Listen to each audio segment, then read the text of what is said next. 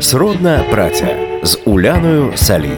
Це історії людей, які живуть своєю справою та є її амбасадорами. Знайомство з професіями та їхніми обличчями на радіо Сковорода. Друзі, всім привіт! З вами знову подкаст Сродна праця. Я його ведуча Уляна Салій, і ми, як завжди, досліджуємо з вами не лише професії, як такі, а й людей, які ці професії представляють, які є неформальними амбасадорами справи, яку вони роблять. І в цьому сезоні ми розповідаємо про професії майбутнього, про професії, які з'явилися не так давно. Це буквально кілька десятків років, або можливо три чи п'ять років тому. Словом, сьогодні у нас е, якраз людина, науковець, інженер, дослідник Микола Максименко. Привіт. Привіт, Уляно. Дуже приємно бути тут і дуже приємно знову бути на сковороді. Так, ми дуже раді, що е, зустрілися з тобою, тому що ти направду, е, як на мене, виглядає дійсно таким виглядаєш дійсно таким амбасадором усього технологічного. Що я знаю, зайдеш до тебе на Фейсбук-сторінку, почнеш тебе гуглити.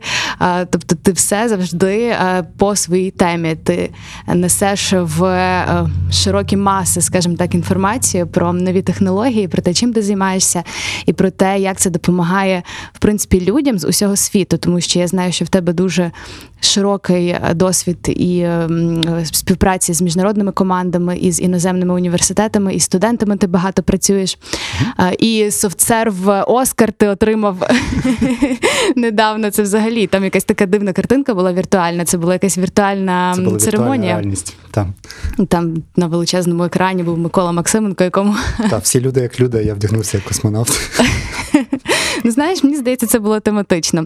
Словом, ем, Микола Максименко, е, інженер-дослідник, друзі. Ми довго визначали, як би назвати його професію, тому що вона дуже-дуже широка і є багато про що говорити. Ну, але так загалом, е, Микола у нас директор R&D, Правильно, я вимовила це у SoftServe і кандидат фізико-математичних наук. Так. Отак, добре, поїхали. Um, Давай поговоримо про те, чим ти в принципі займаєшся. Зараз, от припустимо, в тебе дуже багато різних проєктів, е, спрямовані ну справді на можна сказати порятунок людства. Оцей такий класний з Touchless, флагман, е, те, що ти мені надсилав. Ми, друзі, вам обов'язково також надішлемо якісь такі м- речі, з якими можна ознайомитись, можна нам буде mm-hmm. таке зробити? Звісно, так. О, супер. А і ви також подивитесь на це, це справді фантастично. Розкажи, будь ласка, трішечки детальніше. Ну, я є директором R&D відділу в SoftService, що відповідає власне за відділ дослідження і розвитку компанії. Тобто, ми ми якраз в нашому відділі фокусуємося на майбутньому технології і пробуємо спроєктувати, куди б SoftServe і його клієнти могли рухатись через 5-10 років. Відповідно, е, наш фокус є саме на дослідженні якихось нових технологій, нових наукоємних напрямків і створення цих нових технологій. Але що цікаво, ми так само маємо е, відділ комерціалізації, який займається вже впровадженням тих технологій сьогодні в бізнесі наших клієнтів. Угу. От та справді завжди є такі дві складові оцього творення: якась наукова складова, творча складова, і завжди це складова комерції, куди би це все імплементувати можна би було. Тому та це справді важливо. А яка твоя команда? Е, у вас близько 50 осіб, я знаю, зараз працює. І чи це тільки Україна? Е, це не тільки Україна, так справді у нас зараз 50 людей, і команда росте майже щотижня. Тобто щотижня у нас є е, такий тімбілдинг, тім-мітінг, і на ньому майже кожного тижня ми маємо представлення нових учасників команди, і це мене дуже тішить. І е, цікаво, що команда вже не лише в Україні, не лише в Львові фокусується. А в нас так само є люди, представники з Польщі, і зараз ми так само дивимося на Болгарію. Тобто, це наші, в принципі, е, такі стратегічні регіони розвитку софтсерву, і, зокрема, власне, R&D вже так само присутні в цих регіонах. Це дуже важливо, тому що діяльність, якою ми займаємось, вона не може бути локалізована в одній точці. Тобто, це ми намагаємось працювати з кращими талантами у різних регіонах, у різних країнах. І буває, що таланти, які ми можемо, наприклад, знайти в Польщі, їх просто неможливо подібних людей знайти в Україні. Або в Польщі є перевага так само, що ми можемо е, наймати фактично будь-яку людину з Європи. І дуже легко її релокейтити в Польщу, що так само нам є набагато простіше. Тобто ми можемо, наприклад, локалізувати якийсь е, талант в якомусь університеті і запропонувати йому цікаву позицію в нашому польському е, офісі у Вроцлаві. Угу. А ти сказав, що от є там в Польщі, наприклад, ну, я розумію, це умовно, яких ти не знайдеш в Україні. Е, Це тому, що ну просто людина, як така, знаходиться саме там локаційно, чи це там і освіта, і досвід, і формування, це все от воно впливає. Так, це дуже важливий е, аспект, тому що, е, власне, як інженер-дослідник або research scientist, як ми називаємо цю позицію, це є позиція, яка е, формується з часом. Тобто, ми можемо е, зараз, наприклад, ми маємо програми інтернів у співпраці з е, католицьким університетом. І так само зараз пробуємо започаткувати таку співпрацю з університетом Франка в квантових обчисленнях. Але дуже часто ця особистість вона формується з часом. Тобто, це людина, е, особливо на таких більш досвідченого вже рівня, е, там senior позиції.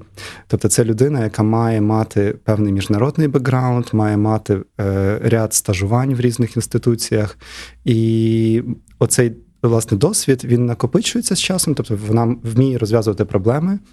І факт того, що людина, наприклад, жила в іншому культурному середовищі, теж е, покращує problem-solving скіли. І, зокрема, так само дуже важливим нам аспектом, ну окрім всіх тих технічних складових і наукової складової, е, дуже важливо, щоб людина мала певний нетворк е, вже знайомств в домені, і це дозволяє нам, наприклад, валідувати гіпотези. Це дозволяє нам вийти за межі такого якогось чорного ящичка свого своєї маленької команди і отримати ідеї з світу. Тобто, ця інтеграція з світовою наукою, світовою е, технологічною спільнотою є для нас дуже важливою. Сродна праця. Знайомство з професіями та їхніми обличчями на радіо Сковорода. Так, я справді з тобою погоджуюся, що міжнародний досвід це дуже дуже важливо. І людина, побувавши в різних та навіть культурах, не, не тільки мова йде зараз про якусь роботу, вона вже мислить по-іншому і мислить глобально. Це якраз е, одне, одна із основ, про які ми сьогодні з тобою говоримо. Але от як ем, це відбувається в Україні? От ти багато говориш про стажування, про напрацювання цього досвіду, де його беруть наші студенти, як ем, потрапити в іншу країну на це стажування? Чи можливо це от в рамках е, нашого освітнього процесу? Ну і звісно, як це в принципі відбувалося у тебе? Треба бути, мабуть, проактивним, чи все-таки університети тобі більше допомагають в цьому? Обов'язково треба бути проактивним. Тобто, якщо е, молода людина не хоче розвиватися, то ніхто її не змусить, звісно, до цього. І зараз е, молодим людям в університетах, чи це університет католицький, чи це університет Франка, чи політехніка, чи Київські університети, чи будь-які інші в Україні. Насправді є набагато більше можливостей, ніж це було 10 років тому. По-перше, є відкритий фактично Євросоюз, тобто люди без візи можуть вже поїхати, навіть познайомитись з кимось на літніх школах, на якихось конференціях, е, студентських активностях, стажуваннях і так далі. Як отримати ці стажування? Е, Знову ж таки, є багато сайтів, на яких, е, в принципі, вони анонсуються, і можна пошукати по тому чи іншому напрямку якусь літню школу, поїхати на літню школу, познайомитись з е, людьми в певному домені, і з часом через цей нетворкінг ефект е, починають з'являтися ті чи інші е, opportunity, можливості для проходження стажування в університетах. І вже тоді, наприклад, людина може взяти. Е, Рекомендацію від свого професора, вже від, від того середовища, в якому вона працює тут в Україні. Окрім того, є проактивні університети. Наприклад, католицький університет е, активно працює з на розширення такої міжнародної програми співпраці, і професори вже мають, наприклад, напрацьовані контакти там з е, лабораторіями в Чехії, чи в Штатах, чи в Канаді. І таким чином, е, вже по цим зв'язкам фактично студенти можуть так само отримати рекомендацію, наприклад, поїхати на кілька місяців попрацювати в е, якомусь з цих центрів. І це є супер важливо. Тобто, таким чином, студенти, в принципі, не виїжджаючи так надовго з України, можуть отримати дуже безцінний досвід. І коли ми працюємо з такими студентами, е, то вони мають вже цей досвід розв'язування складних проблем, досвід швидкого. Е, Такого швидкого онбордінгу в певну проблему або в певну ситуацію. Бо ті технології, з якими ми, ми працюємо, або проблеми, з якими ми працюємо, вони зазвичай не мають очевидного рішення. Тому це і R&D. Власне, це не проста така е, розробка програмного забезпечення, це власне створення чогось абсолютно нового і неочевидного. Або використання якоїсь існуючої технології, але теж в неочевидному е, кейсі або в неочевидному застосуванні. Тобто ви такі перші відкривачі, можна сказати, вас. Так, так. Тобто, це Можна в певному так сенсі е, я люблю казати, що we are inventors, тобто ми є. Як це правильно українською сказати? Ну, відкривачі, мені здається, перший відкривач, якось Так. інвентор, винахідник. Винахідники, От, так. напевно, швидше Так. винахідник. І наша робота, в принципі, так, так і полягає в цьому, що ми маємо винаходити нові речі, ми пишемо наукові статті, ми патентуємо якісь наші технології. Після того разом з продакт-менеджерами шукаємо застосування в е, тих чи інших індустріях. Для тої чи іншої індустрії ми знаходимо найкраще застосування, найкращий кейс, спілкуємося з користувачами і виводимо технологію вже з там патенту і лабораторії фактично на ринок. В тебе дуже круто написано у Фейсбук-сторінці, що штучний інтелект це не тільки для аватарок. Це ти, мабуть, мав на увазі якраз е, там заміну обличчя, те, що зараз е, дуже популярно, та оці. е, Так, це зараз вже дуже популярно. На той момент ще рефейсу не було. м, А, тобто, Але так, це мої знайомі, в принципі. ага. Але на той момент, пам'ятаю, люди використовували штучний інтелект для того, щоб, наприклад, теж створювати аватарки такі смішні з різними стилями художників. Ось і якось не бачили інших застосувань. Але ці самі технології ми можемо використовувати, наприклад, для того, щоб створювати нові ліки, для того, щоб, наприклад, покращувати біосигнали і краще розпізнавати е, ті чи інші хвороби. Тобто, це згрубша ті самі технології, просто для іншого застосування. Ну а справді, якщо так взяти грубо, от ми там обертаємося навколо себе кожного дня, в яких найпростіших речах ми вже бачимо цей штучний інтелект, якого ж насправді багато хто боїться, і в наш в наші дні, тому що там роботи це одразу уявляється собі якісь надскладні технології. Але давай напевно скажемо про те, що це і от ми користуємося тими речами кожного дня. От що це за речі, наприклад. Ну, кожного дня ми е, шукаємо щось в Гуглі. І коли ми вводимо, наприклад, половину слова, нам Google вже пропонує завершення цього слова. Це от найпростіший приклад такого штучного інтелекту. Е, інший приклад це є вже всі ці камери, які ми бачимо в нас в кімнатах. Більшість з них вже мають розпізнавання облич, розпізнавання певної активності людини. І можуть, наприклад, е, коли нас нема в цьому приміщенні, зафіксувати, що хтось, наприклад, вдерся в це приміщення. Це є такий теж дуже простенький приклад, але вже це можна в певному сенсі назвати штучним інтелектом. Тобто, це можна розділити на кілька напрямків. Тобто є штучний інтелект, що, який називається штучним інтелектом. Тобто є напрямок сприйняття е, якоїсь інформації, тобто сприйняття світу машиною, сприйняття і розуміння цієї інформації. Оцей другий етап розуміння він вже є складнішим. Машина дуже часто може сприймати інформацію, але вона не розуміє, що ж там коїться. І Е, Третій етап це вже на основі сприйняття, розуміння, е, робити певні дії і якісь е, проактивну е, дію в тому середовищі. І ось такого загального штучного інтелекту наразі ще люди. Ще він на такому дуже зародковому стані, коли е, це є так зване навчання з підкріпленням, де система може сприймати загальне середовище, розуміти, де вона знаходиться, в якому контексті, і робити певні дії для того, щоб отримувати вигоду з того, е, з того контексту. І наразі це лише такі лабораторні дослідження. Вони використовуються в певних індустріальних задачах. Наприклад, в нашій лабораторії ми це використовували для оптимізації е, нафтової вишки. Коли в нас дуже закрите таке середовище є, е, ми знаємо, що нам треба оптимізувати. Ми знаємо своє середовище, і система, аналізуючи дані сенсорів на цій нафтовій вишці, оптимізує правильну очистку нафти для того, щоб там мати е, найбільш чисту, чисту нафту від, від домішок. Ось і в цьому випадку ми вже можемо ці, ці системи використовувати, і в них нічого страшного немає, вони насправді тільки допомагають е, людству. В той час, якщо ми говоримо про якісь такі інші застосування в там, наприклад, в військовій сфері, то, на, на жаль, вони вже так само там використовуються. На жаль, Е, та, тому що багато вчених, власне, проти того, щоб, е, щоб їхні напрацювання використовувалися в цій сфері. І, ну, зокрема, я б, наприклад, не працював в такій сфері. Тобто, навіть якщо б мені там запропонували якісь великі гроші, то мені це просто морально не, не, не підходить. тому що воно йде на шкоду більше, ніж на так, користь. але є люди, які, в принципі, окей, які, з тим, які в цьому працюють.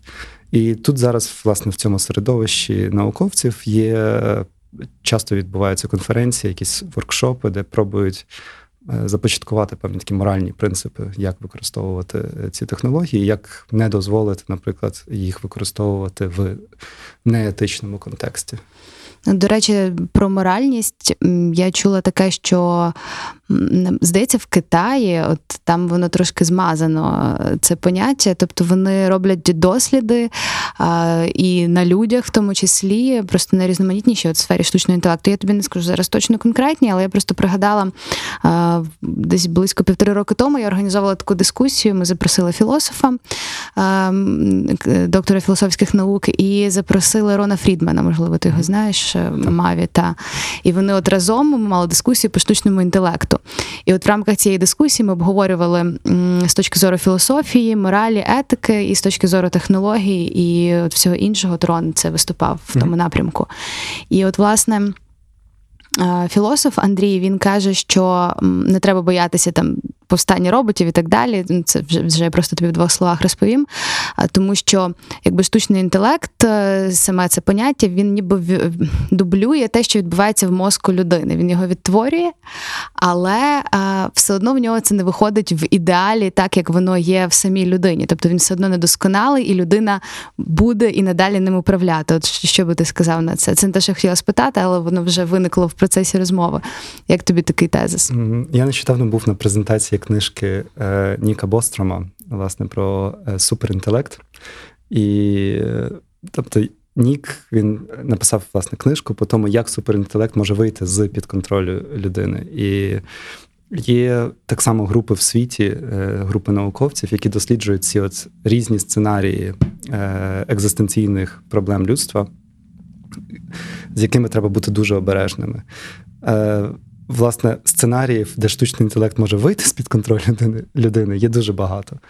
І очікувати, що він працює так само, як людина, і ми будемо його контролювати, це така трошки не дуже добра позиція, тому що якщо розвиток, якщо ми спра- справді створимо машину, яка буде краще думати, аніж там біологічний мозок, то це може відбутися експоненційно швидко і в рамках там, наприклад, кількох хвилин, і ми просто не встигнемо навіть нічого зробити для того, щоб е, зупинити її розвиток. Тому, власне, тут треба слідкувати, що роблять ці групи, і які вони роблять кон- контрсценарії, наприклад, стримування штучного інтелекту. Ну тобто, ти зараз сказав, що ми оком не моргнемо, як е, нас захопить штучний інтелект. Ну, але відповідно, це люди. Е, це така трошки слизька тема. Науковці намагаються її уникати, тому що справді ми ще досить далеко до того моменту. Але в будь-яких дослідженнях є таким важливим аспектом е, так званий responsible research and innovation, тобто е, е, відповідальні дослідження. І це є спеціальна методологія, за якою, в принципі, якщо ми, наприклад, працюємо е, з якимось великим науковим проєктом, який впливає там на долю континенту чи на долю країни, то зазвичай е, така частина проєкту буде. Тобто, де, де оцінюються ризики, екзистенційні ризики цього проєкту, цієї технології, ризики, як ця технологія може бути виконана, використана в неочевидних е, випадках, наприклад, в і неморально. І відповідно е, дуже важливо це всі ризики проговорювати і так само шукати е, контрсценарії, як ми можемо стримати ці ризики і їх зменшити. Ну, тобто, грубо кажучи, все під контролем. В принципі, за всім спостерігається, ніхто це не пускає на самотік, тобто можна себе цим хо- принаймні заспокоїти. Так. Тобто люди багато про це говорять, є багато конференцій, воркшопів відбувається в науковому середовищі. Тому це не те, чим ми займаємось так дуже активно. Хоча в нас так само, наприклад, в рамках цього проєкту, про який ти згадала на початку, по технології Touchless, Touchless. Угу. Відповідно, ми так само провели е, ось перший якраз воркшоп кілька тижнів тому по такому відповідальному ресерчу. Ми якраз досліджували можливі сценарії неправильного використання технології, і як ми можемо цьому запобігти, е, як ми можемо вже зараз розуміти ці сценарії перед до того, що як технологія ще не створена. Угу. Сродна праця з Уляною Салій. Чим допоможе тачлес людині? Е, Тут, можливо, я маю спершу розповісти, що це таке. Е, Це є один з проєктів, над яким працює наша R&D. Наша команда, зокрема, в Польщі, е, основна команда, і такий віжен з, з моєї сторони, ще кількох моїх колег в Україні. Е, Ідея в тому, що це є великий консорціум, в якому ми співпрацюємо з великими університетами в Європі, так само технологічними компаніями, е, над створенням технології е, віртуального доторку, е, який зможе передавати емоційні і інші психологічні стани людини на відстані. Ідея в тому, що зараз, в цьому в світі, в якому ми живемо зараз, люди багато спілкуються через Zoom канали, через будь-які теле, е, телепрезенс е, канали. І е, набагато зменшилась кількість буквально такої соціальної взаємодії, де люди можуть одне одному потиснути руки, обняти, поплескати по плечу. Але ці всі, власне, взаємодії тактильні, вони насправді є, відіграють дуже важливу роль у соціальній взаємодії між людьми. І вже зараз е, вчені. Е, е, Власне, які досліджують такі соціальні різні феномени, вони бачать тенденцію до того, що більшість людей впадають в депресію, їм бракує спілкування, оцей зум спілкування, вони від нього втомлюються від постійного сидіння в відеовікні. І багато людей говорять про те, як ми можемо технологічно це покращити, як ми можемо передати на відстані, наприклад, обнімашки, або як ми можемо передати на відстані там поцілунок. І ця технологія, вона, в принципі, буде передавати оці емоційні стани на відстані через тактильну взаємодію. І ця тактильна взаємодія буде без, знову ж таки, без доторку. Дуже цікаво, як би це мало відбуватися. Коли плануєте запуск? Е, Проект він триває 4 роки, і він включає в себе кілька стадій. Тобто, з одної, е, з одної сторони, ми будемо досліджувати різноманітні сценарії такої взаємодії. З іншої сторони, ми будемо є е, така. Такі глибокі дослідження спільно з університетами Копенгагена, University College London, і університет Навари в Іспанії, де ми будемо досліджувати, якими технологіями можемо створити цю тактильну взаємодію. Частина цих технологій вже є, і, наприклад, один з партнерів це компанія Ultralib. Вони створюють е, віртуальне е, відчуття доторку в повітрі, використовуючи ультразвук. Тобто є концентрований е, енергія ультразвуку в, наприклад, на певній точці на долоні, і людина відчуває, нібито там є об'єкт. Але це тільки один з прикладів. Тобто ми будемо досліджувати інші приклади, наприклад, електростатика або е, якісь. Е, е, е, є так само лазерами створюють такі, таку тактильну взаємодію. Е, окрім того, є психологічний аспект. Ми хочемо зрозуміти власне емоції людини з точки зору нейрокогнітивних моделей е, того чи іншої того експірієнсу людини. І в нас є команда кращих neuroscientist ів в Європі, які власне будуть створювати такі нейрокогнітивні моделі experience у.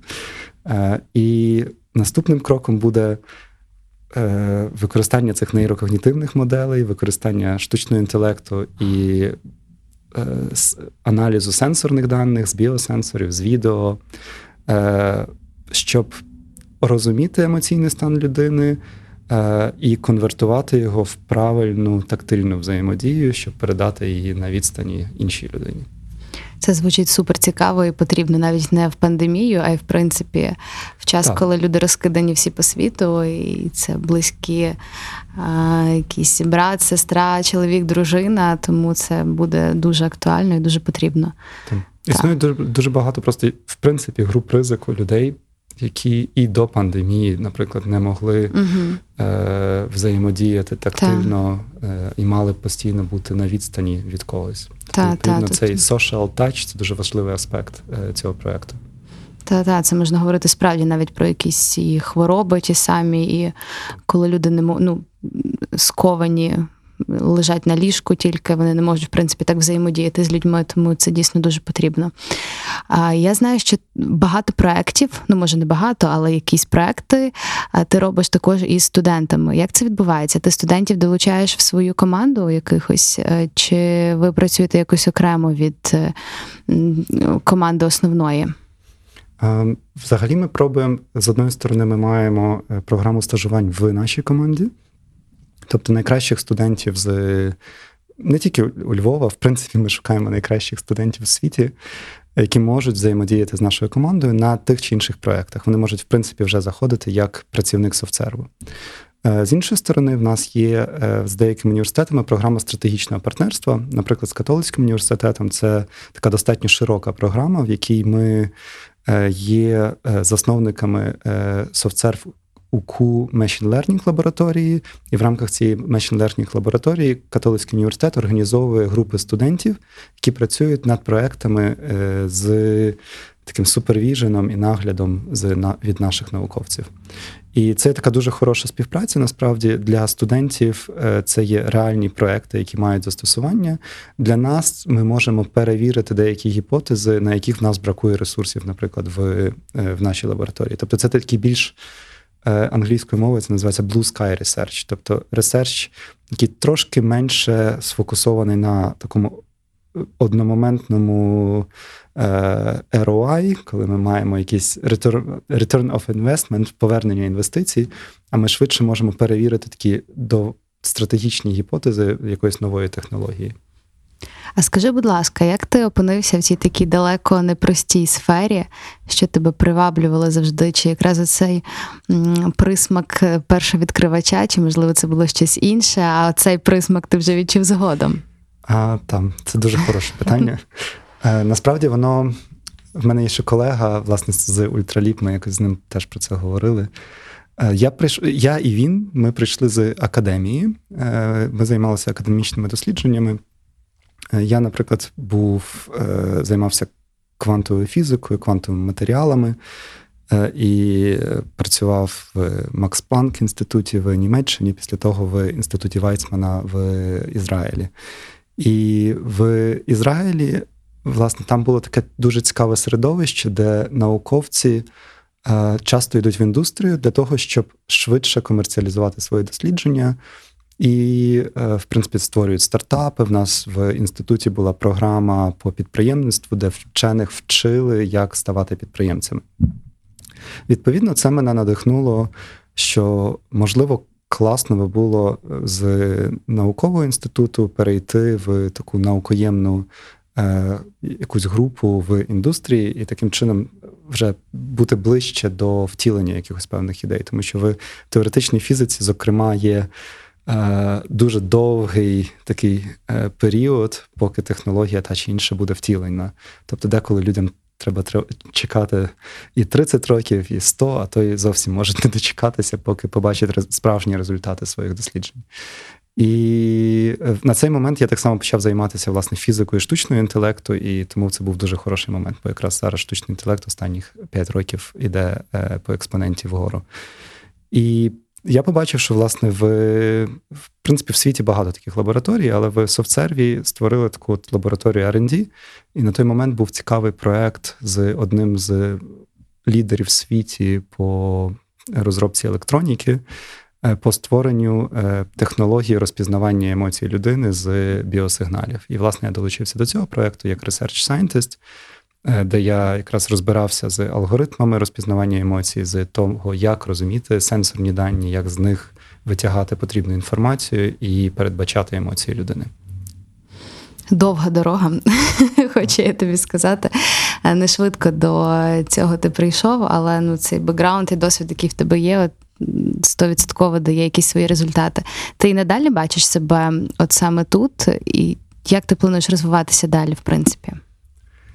У нас є ще дуже багато простору для розвитку. Тобто, ми за останніх е, 2-3 роки наш R&D е, розвинувся просто експоненційно. Тобто, з одної сторони, в нас з'явилося дуже багато потужних великих клієнтів, з іншої сторони, Е, Результати наших досліджень вони гарно публікуються. Ми маємо хороші публікації в світових е, найкращих, наприклад, журналах там, з комп'ютерного зору, е, чи з штучного інтелекту, чи з обробки біосигналів, чи в принципі сенсорних даних. І це з одної сторони. З іншої сторони, ми маємо ці хороші комерційні проекти, де люди можуть спершу, наприклад, попрацювати над якимись внутрішніми дослідженнями, потім спробувати попрацювати над клієнтськими проектами. Окрім того, в нас є е, така стратегічна візія за кілька років е, перейти більше до моделі е, ліцензування технологій. Тобто ці технології, які зараз є на такому зародковому стані, де в нас є опублікована, наприклад, стаття наукова або створений патент. Е, Ми переводимо разом з нашою продуктовою командою в е, такий комерці... е, через процес комерціалізації до ринку. І в даному випадку нашою ідеєю є показати ринку можливості цієї технології, показати, які можуть бути застосування, і ліцензувати її, наприклад, десятку різних компаній для створення різних застосувань в різних доменах. Сродна праця. Коли професії мають обличчя. Щоб лишатися в твоїй сфері завжди, ну, скажімо так, тримати руку на пульсі і, в принципі, розвиватися далі і далі, в тому числі не тільки в Україні, а і набирати міжнародного досвіду. От як, якою людиною треба бути, та скажімо так, про якісь можливо софт скіли, які в тобі є. Ми вже говорили про проактивність ту саму, і ми говорили і про підприємницьку жилку, яку ти вже набув в процесі. А от які, які ще дані і риси характеру от мають бути в тобі, щоб ти був успішний? Е, Саме в такій дослідницькій діяльності дуже важливо е, не боятися, е, напевно, не боятися такого неуспіху. Тому що багато з цих технологій, які ми створюємо, вони можуть не вистрілити. Тобто, це як портфоліо стартапів в венчурному фонді. Деякі стартапи вистрілюють, деякі ні. Але ті, які вистрілюють, вони фактично покривають по, інвест... е, по е, доходам е, інвестицій від всіх інших стартапів. Відповідно, в нас дуже подібна тут з технологіями ситуація. Тобто, деякі технології можуть застрягнути на етапі комерціалізації, деякі технології ми після, наприклад, публікації класної наукової статті, ми бачимо, що ще треба чекати 5 років, поки світ буде готовим до того, щоб її втілити. І е, відповідно вченим потрібно і інженерам треба бути достатньо такими витривалими і розуміти, що і терплячими, можливо, розуміти, що не одразу вони отримують результат своїх досліджень. Тобто, це є в академічній науці це ще гірше. Там часом треба ще довше чекати. Але оця, власне, річ, вона в людях, які робили, наприклад, дисертацію, особливо не в українських університетах, а десь за кордоном, вона досить добре е, читається, тому що там, щоб зробити дисертацію, це треба страждати. А в Україні от тут якраз страждати не треба. От так- прямо так само, але тут, тут трохи є е, інакша атмосфера, тут воно якось так повільніше рухається, в принципі, а там треба її вистраждати. але І ти якщо люди її вже доробляють, то відповідно ти вже знаєш, що ця людина вона може над одною якоюсь проблемою сидіти довго, е, доробити її до, до такого вигляду, коли вона може захистити цей результат. І відповідно нам з такими людьми дуже комфортно працювати. От у нас в команді реально багато людей з PhD в тих чи інших доменах.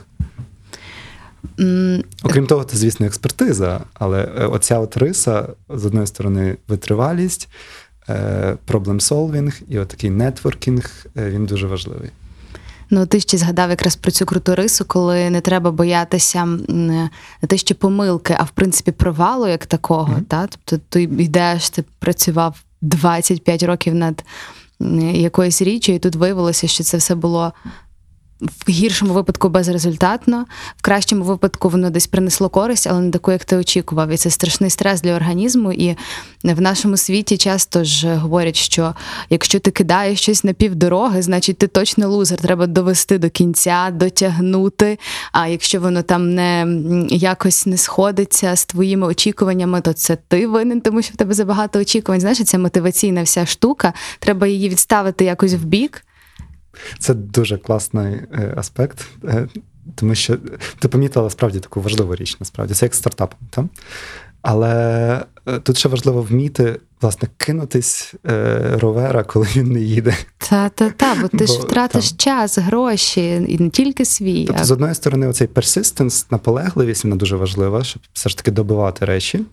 Але з іншої сторони, важливо ще розуміти, коли от справді воно не їде, і треба кинутись раніше. І в нас для цього є досить такі чіткі процеси, якими ми акуратно ще на самому початку, коли ми плануємо дослідження, ми спершу розуміємо, чи взагалі туди варто рухатись, чи там є потенційно в майбутньому там буде ринок.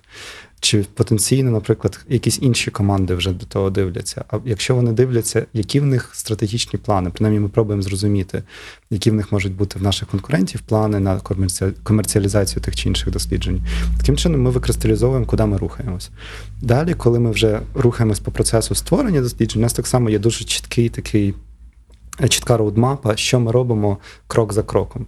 Відповідно, на кожному кроці ми маємо е, deliverable, тобто це якісь конкретні результати, які ми можемо такі намацувальні результати, які ми можемо використати в тому чи іншому вигляді. А з іншої сторони, е, ми можемо на кожному цьому етапі сказати: от тут ми бачимо, що проект не рухається далі, що він краще ми його зупинимо або заінкубуємо і покладемо на поличку до кращих часів. Оцей от правильний процес він дозволяє людям не розчаровуватись. Тоді вони постійно мають результати своїх досліджень, навіть якщо вони 10 разів мали, наприклад, починали якийсь проєкт, але він не взлітав. Принаймні, в них є 10 різних хороших е, оглядів літератури. Тобто, це вже хоч щось. Це хороший результат, насправді його можна там десь навіть опублікувати, на конференціях поговорити. З іншої сторони, там пішли трохи далі, вони мають, наприклад, перший прототип, пішли ще трохи далі, мають хорошу наукову статтю, пішли ще трохи далі, мають вже приклад там технології, яку, наприклад, запатентували. Ще далі вже перевірили тех- технологію з користувачами. Ну і так далі. Тобто на кожному власне етапі ми можемо зупинити дослідження або можемо його продовжити. І на кожному етапі ми маємо такий намацувальний е, результат досліджень, який ми можемо теж запакувати і використовувати як в комерційній діяльності, так і такій науковій, популяризаторській діяльності і так далі. Та дійсно ти круто підмітив. Проти цифр, як кажуть, не попреш. Ти подивився, проаналізував, зрозумів, що це все не просто з неба взято. І ніхто не хоче тебе обманом відкинути і якимись змовницькими теоріями від твого проекту. Це справді ти бачиш наочно, що відбувається і чому це не працює. Давай відкотимося ще трохи назад, е, далеко назад, от ем, до маленького Миколи.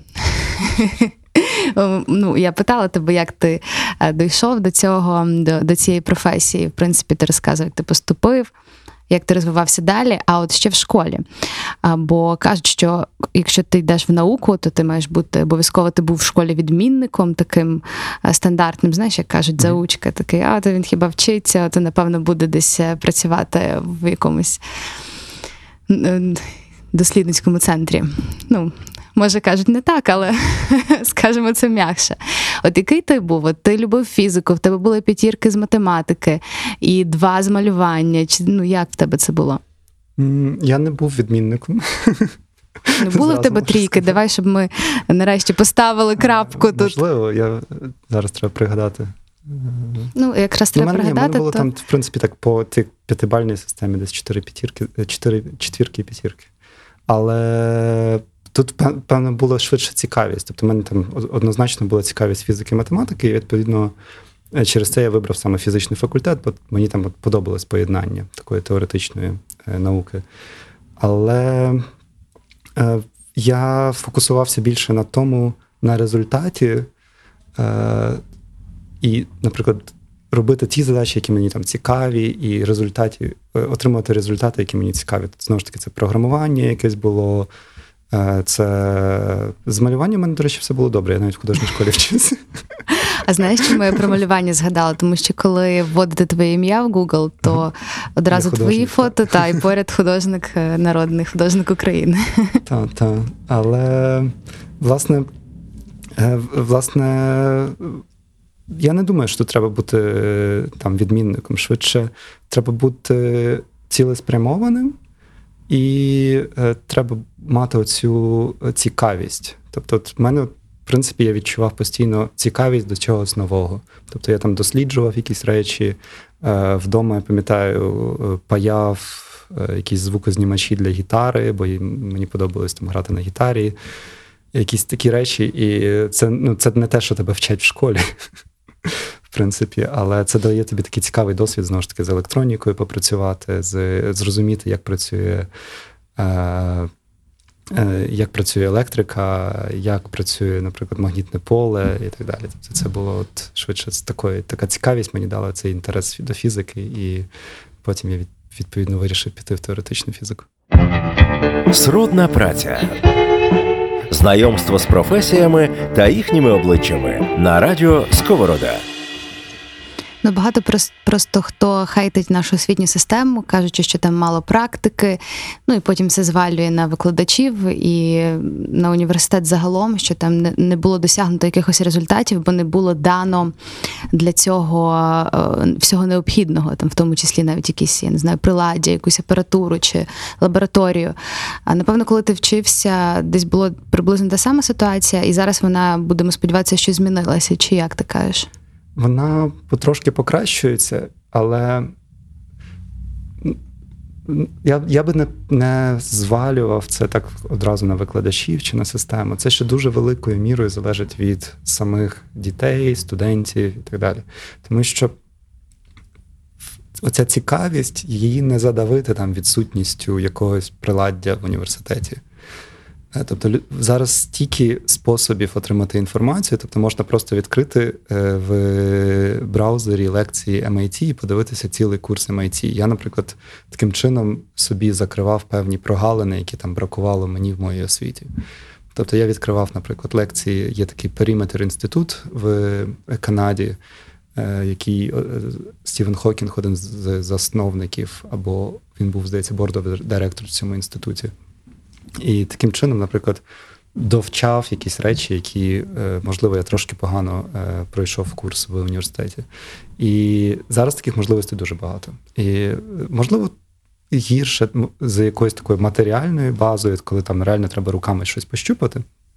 Але є можливість стажування, є можливість десь поїхати, є можливість поїхати на літню школу. Тобто можливостей повно. Головне просто мати бажання і наполегливість просто пробувати різні ці можливості. Угу. Ну, якщо ти в темі і ти хочеш, то тобі будуть підкидуватися варіанти, куди можна поїхати, куди можна податися. Я швидше знаю багато прикладів, коли людині от постійно і таку можливість показують, і таку е, варіант, наприклад, поїхати на конференцію, а тут літня школа. І і людина постійно знаходить якісь приклад, е, причини, чому вона сьогодні не може, а завтра їй.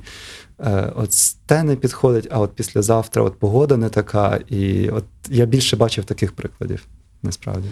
Угу. Круто. Ну і ти справді теж е, один з таких прикладів. Бо, власне, чому я задала це питання, бо ти сказав, що ти паяв там щось поза уроками, цього в школі не вчила, але все одно ти за рахунок цього дізнався про якісь процеси глибше і справді їх ну, побачив наочно і зміг доторкнутися до них. Тому це супер круто. А скажи, будь ласка, вже будемо завершувати потихеньку. Що найбільше тобі подобається у твоїй сфері і в твоїй професії? Те, чим ти зараз займаєшся, в принципі, воно пов'язане з всім твоїм життям. Що найбільше тебе захоплює? Можливість відкривати кожного дня нові речі, це з однієї сторони, і з іншої сторони, е, можливість працювати з найрозумнішими людьми на планеті. Це справді дуже цікаво. До слова про найрозумніших людей на планеті. Ти казав про Стівена Хокінга, і я хотіла запитати: а є кумири в тебе в професії твоїй? Висить хтось? Ейнштейн? Ейнштейн, кабінеті. До речі, висів в кімнаті досить довго, просто постер порвався. А цей такий з при язиком? Так. Цей з язиком такий, так? Угу. От. Ну, для початку можна говорити про Ейнштейна. Він класний, класний чувак. Який був трієшником. Так, ну він власне теж говорив постійно про те, що фізика це така творча наука. Насправді тут великою мірою він був дуже творчою людиною. І я зустрічався з багатьма людьми такого, такого складу розуму, які вони творять науку так, як художники. Насправді, і це от, от це для мене такі от є кумири. Це, наприклад, мій керівник з Макс Планк інституту е, Родріх Мьоснер. Е, от він один з таких е, вчених, які е, мають такі проривні ідеї. Власне, він їх творить як дуже креативно. Він, він не приймає все на віру, а він, власне, як художник спро- пробує скомбінувати різні ідеї з різних доменів. І, наприклад, люди довгий час вважали, що магнітний, магнітні полюси не можна розділити, не можна розділити е, південний від північного полюсу.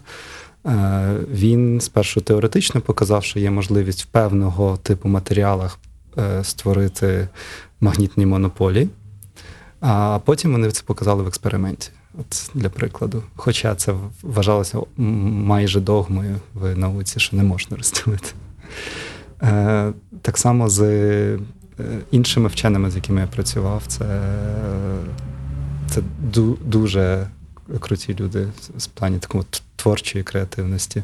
І от я пробував від них навчитися бути теж таким трохи open-minded, е, думати далі, ніж просто там методи якісь наукові або складні рівняння, а більше думати про е, результат, який ми можемо отримати. От зараз навіть в цьому проєкті один з таких е, вправ, які ми робимо, і ми це взяли так само в R&D, ми використовуємо це як в плані нашого процесу.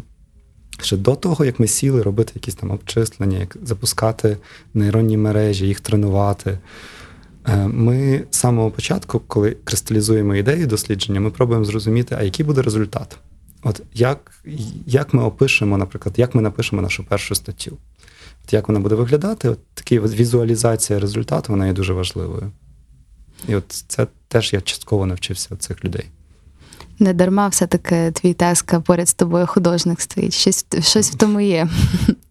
Можна порівняти та вас обох. Дякую тобі за розмову сьогодні. Дякую. Це було супер круто. Сподіваюся, ми трішечки привідкрили якусь завісу твоєї професії. Хоча ну тут можна говорити і говорити, і обговорювати, напевно, кожен із проєктів годинами стовідсотково, але в принципі е, слідкуйте за діяльністю Миколи Максименка, за діяльністю софтсерву, за проектами, які вони створюють, і долучайтеся, якщо ви.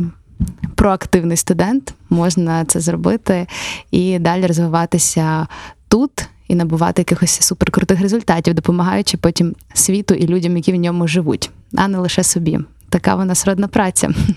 Дякую. Все, до зустрічі, па-па. Сродна праця з Уляною Салій. Це історії людей, які живуть своєю справою та є її амбасадорами.